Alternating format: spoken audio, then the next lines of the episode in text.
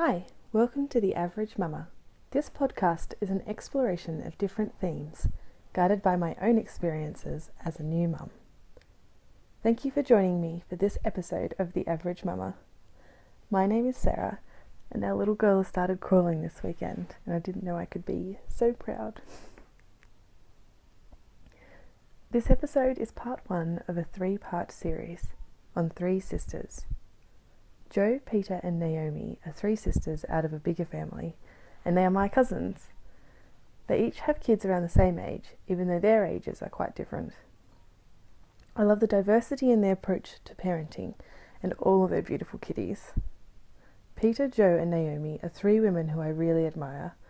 I have learnt so much from them, and I have become a lot closer with them over the last year.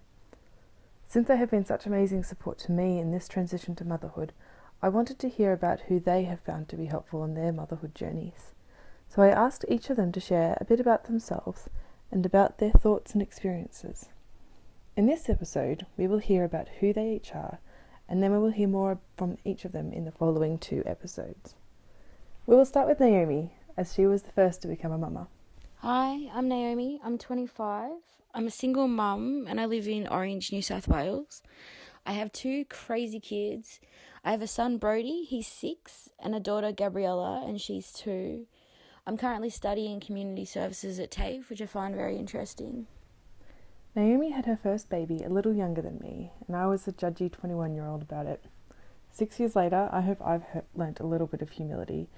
But even if I haven't, she is a lovely human and is doing the most incredible job of raising two wonderful children. They are a testament to all the hard work she has put in.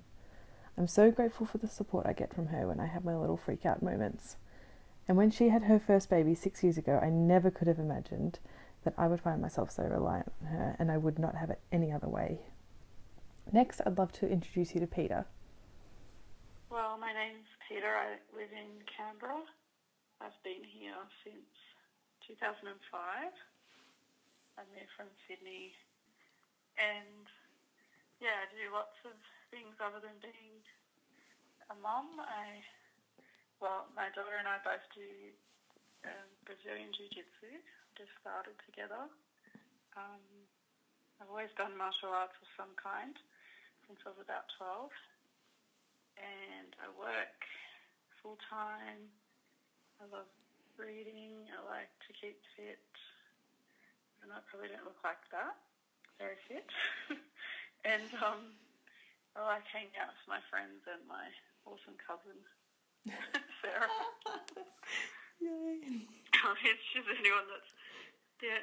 Oh, besides my mum, she's only family close by, so I wish I could see her more. I've been living in the same town as Peta since she had her daughter, and I have spent this time admiring the way she raises her girl as a single mum while studying and working.